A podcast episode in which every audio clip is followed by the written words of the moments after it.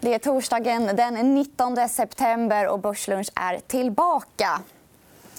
US Steel vinstvarnade igår kväll. och I spåren av det handlas SSAB ner dryga 2% men Stockholmsbörsen är däremot upp en halv procent. Och bland vinnarna ser vi Immunicum, Oasmia och Saniona. Och alla de här tre är ju hälsovårdsbolag vilket passar bra eftersom dagens tema är just hälsovård.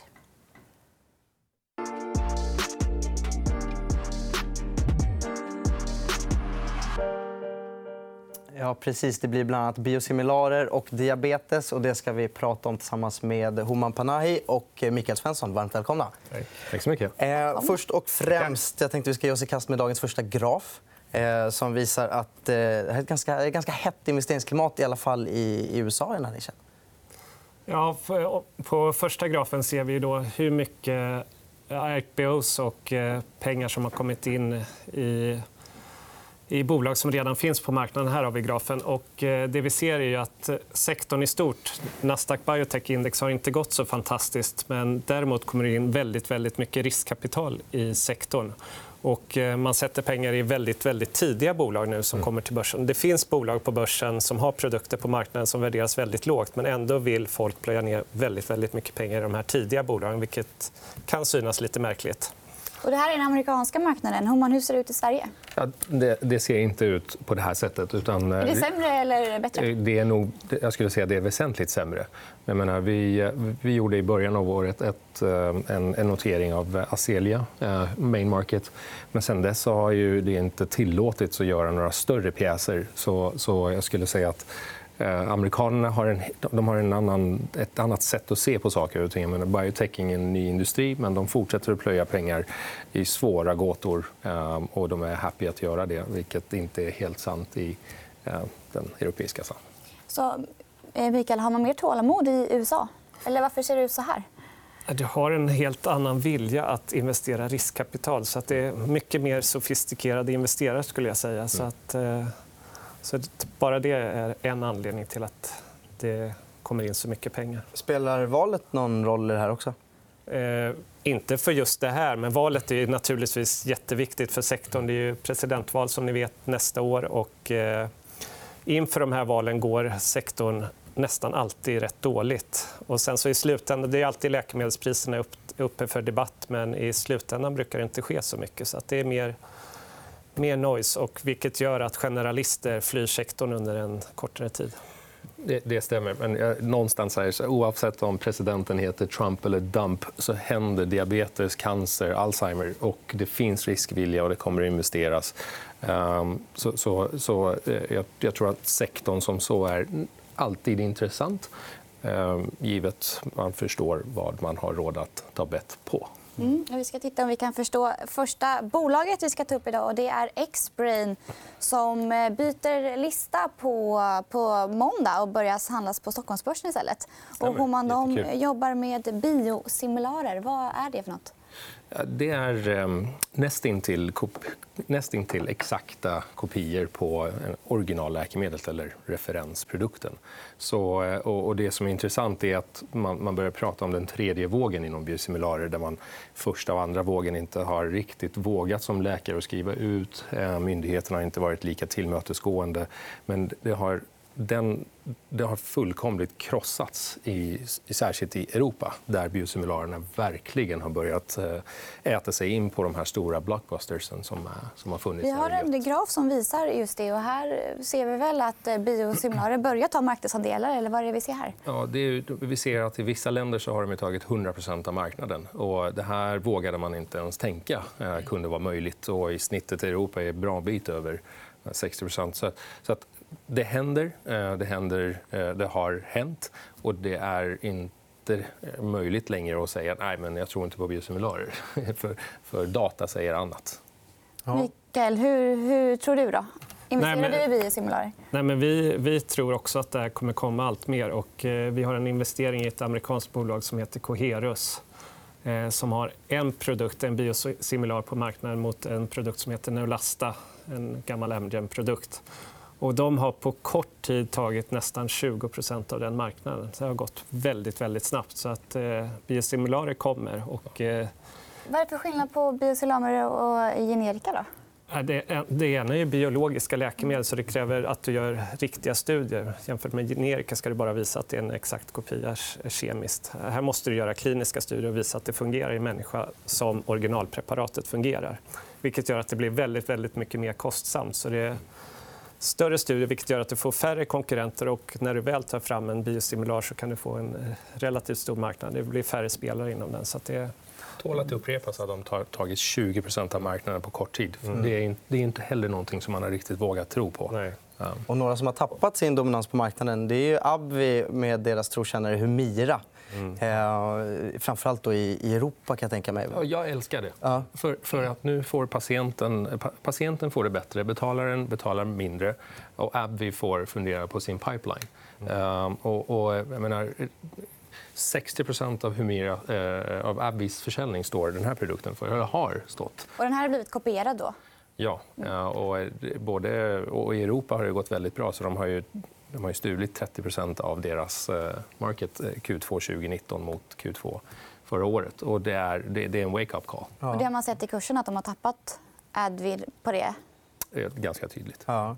Eh, Mikael, när du, när du letar efter större bolag på, på de amerikanska mm. listorna tar du in eh, risken då för att de kan möta konkurrens från biosimilarer som uppstickare? Absolut. Och det här är ett eh, gyllene exempel på det. Att, eh, man får tänka på att Humira är en väldigt högmarginalprodukt. Den har funnits länge på marknaden. All forskning är, som man har gjort är ju nedplöjd redan. Och lanserar man nya produkter då kräver det väldigt, väldigt mycket pengar och du ska utbilda läkare och så vidare. Så att, eh, att ersätta den här med massa nya produkter det är väldigt, väldigt svårt. Särskilt som det är världens största produkt på, på, på läkemedelsmarknaden. Om man ska argumentera emot biosimilarer, är det inte svårare att utveckla en biosimilar än generika? Kräver mer, ofta väldigt komplexa läkemedel, svårt att producera? Ja, absolut. Och sen ska du kunna sälja det också. Så att, jag menar, det är, eh, nu är möjlighet, sannolikheten att du kommer igenom kliniska prövningar mycket, mycket högre än att utveckla helt novella läkemedel. Det går att göra, men pris är ju en, en eh, determinator för hur bra du lyckas tjäna pengar. Så du, du, först måste du komma igenom studierna, sen måste du kunna sälja dem och sen måste du, när du säljer, tjäna pengar på det. Så du kan inte ha en kostnadsbas för produktion av läkemedel som är högt. Och de bolag som kan parera det tror jag har en god chans. Vi ska titta på nästa graf som är ytterligare ett exempel. Vad, vad ser vi här? De, det här är den, enkla ehm, förklaringen. att De blåa eh, staplarna det är originalläkemedlet. Och det här trodde inte folk på, att marknaden kunde bli större. Alltså att antal behandlingar kunde bli fler när biosimilarerna kommer. Men, men tydligt ser man från 2014 fram till 2017 att marknaden antalet doseringar växer men eh, de som tar eh, och äter sig in är biosimilarerna. Det vill säga de orangea och de gröna. Och, gröna. Mm. Um, och det sker på väldigt kort tid. så har de tagit över 50% av den marknaden. Så att eh, originalläkemedlen... Se upp för biosimilarer. Så de är bra, kan vi konstatera. Då tycker jag vi återgår till X-Brain. Är det en bra mm. bra, ett bra alternativ då, om man vill investera i biosimilarer?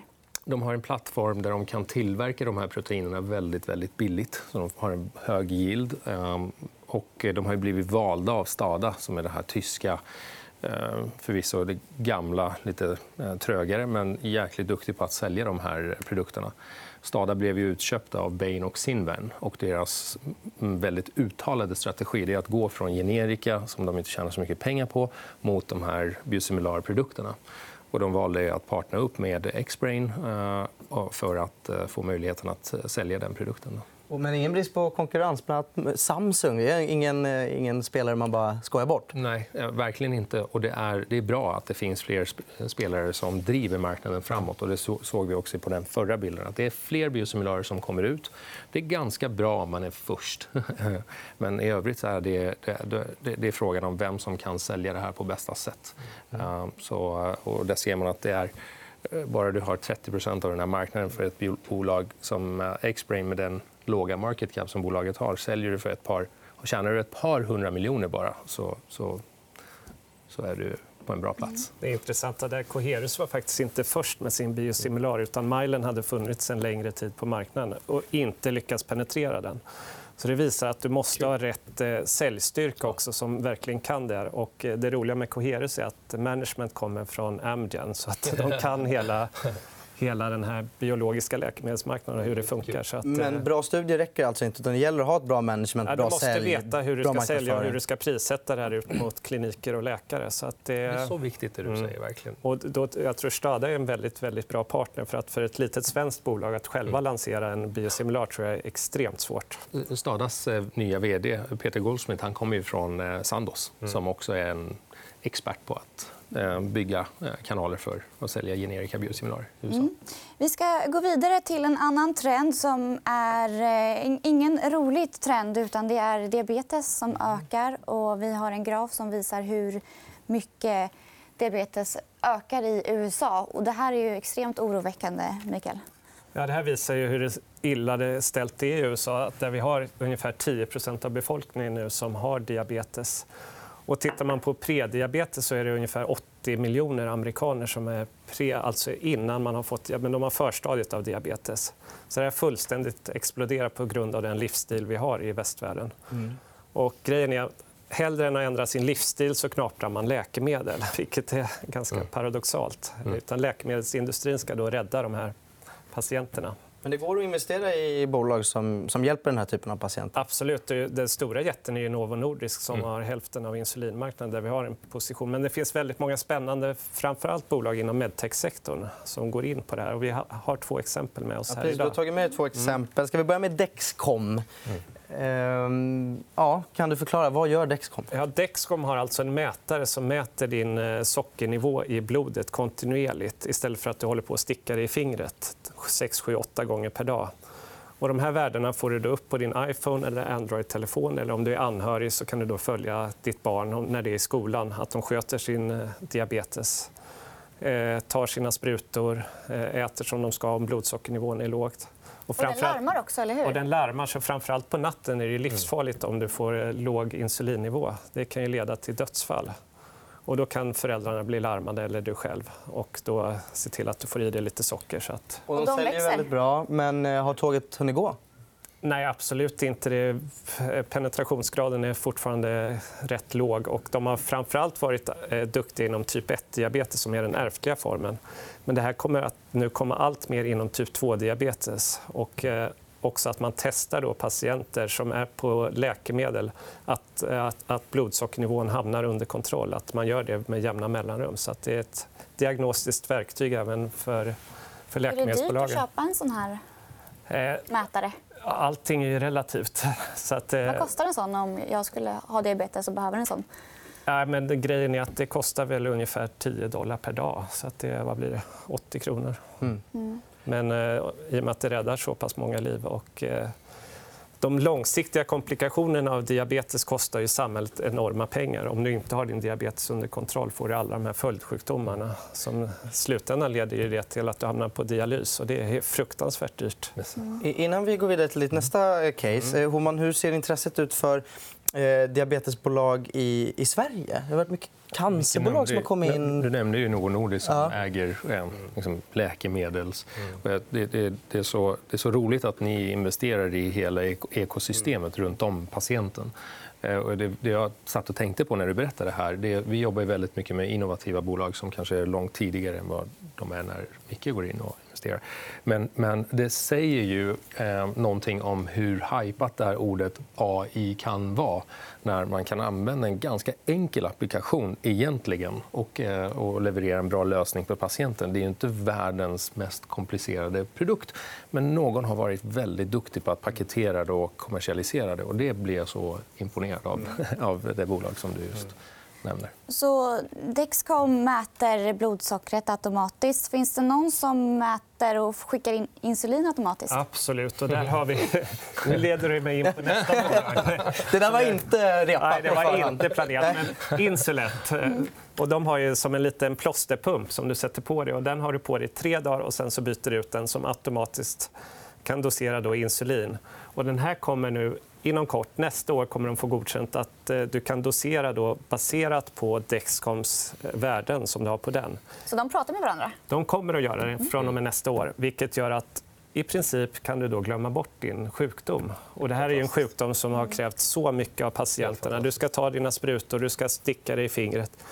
Eh, tänk dig om du har ett barn med diabetes typ 1. Du ska springa och jaga ditt barn och sticka dig i fingret. Du blir inte särskilt populär som förälder. Så att, Det är enorma framsteg för de här sjuka, sjuka människorna. Så att det... Är det svårt? Har man, hur funkar det? Har man patent på sån här produkt? Kan man kopiera en sån här produkt det, det roliga med Insulets, den här plåsterpumpen, är att hur många bolag som helst har försökt att kopiera och komma ut. Roche köpte ett bolag för många år sedan. De har inte kommit någonstans. Så att, eh, det finns ju patent, men själva teknologin är så pass ändå avancerad. Och, eh, så det är väldigt svårt. Och Dexcom de har fått konkurrens från eh, stora Abbott som har en, eh, en sensor som du sätter här. Men den måste du hålla på och swipa med en stav och sen får du kurvan historiskt. Så de ligger efter. Medtronic har försökt utveckla såna här i, under hur många år som helst. Men deras är så dåliga så att folk väljer att använda Dexcoms istället. Fast de har en Medtronic-pump. Så att det, det är inte så lätt som det, som det låter. Det är det som är spännande med duktiga entreprenörer. Jag menar, det är mycket fintech-lösningar som bankerna kunde ha gjort, mm. men de har ju uppenbarligen inte lyckats. Mm. Och någonting vi kunde ha gjort det är fortsatt hur länge som helst. För det här var jätteintressant. Men tyvärr så måste vi runda av. Tiden har sprungit ifrån oss. Eh, jag vill passa på att eh, pitcha också för att klockan 19 ikväll så är det livesändning med tema asiatiska investeringar med ARA. Eh, och imorgon är det börslunch som vanligt. och blir lite börspsykologi med Kristina Söderberg. Och vi kommer också prata Kinnevik med Stefan Wård. Tack för att ni tittade. På onsdag morgon den 25 september har podden Brexitveckan premiär här på EFN. Vi kommer prata om vad Brexit innebär rent ekonomiskt. För handeln, för företagen, för finansmarknaderna samt för din och min plånbok. Inget om Boris Johnsons inre liv och inget om skvallret i underhuset. Vi rensar och plockar fram det du behöver veta. 10 minuter varje vecka med Handelsbankens chefstrateg Claes Molén och mig, Katrin Marsall. Lyssna på Brexitveckan med start den 25 september på efn.se och där poddar finns.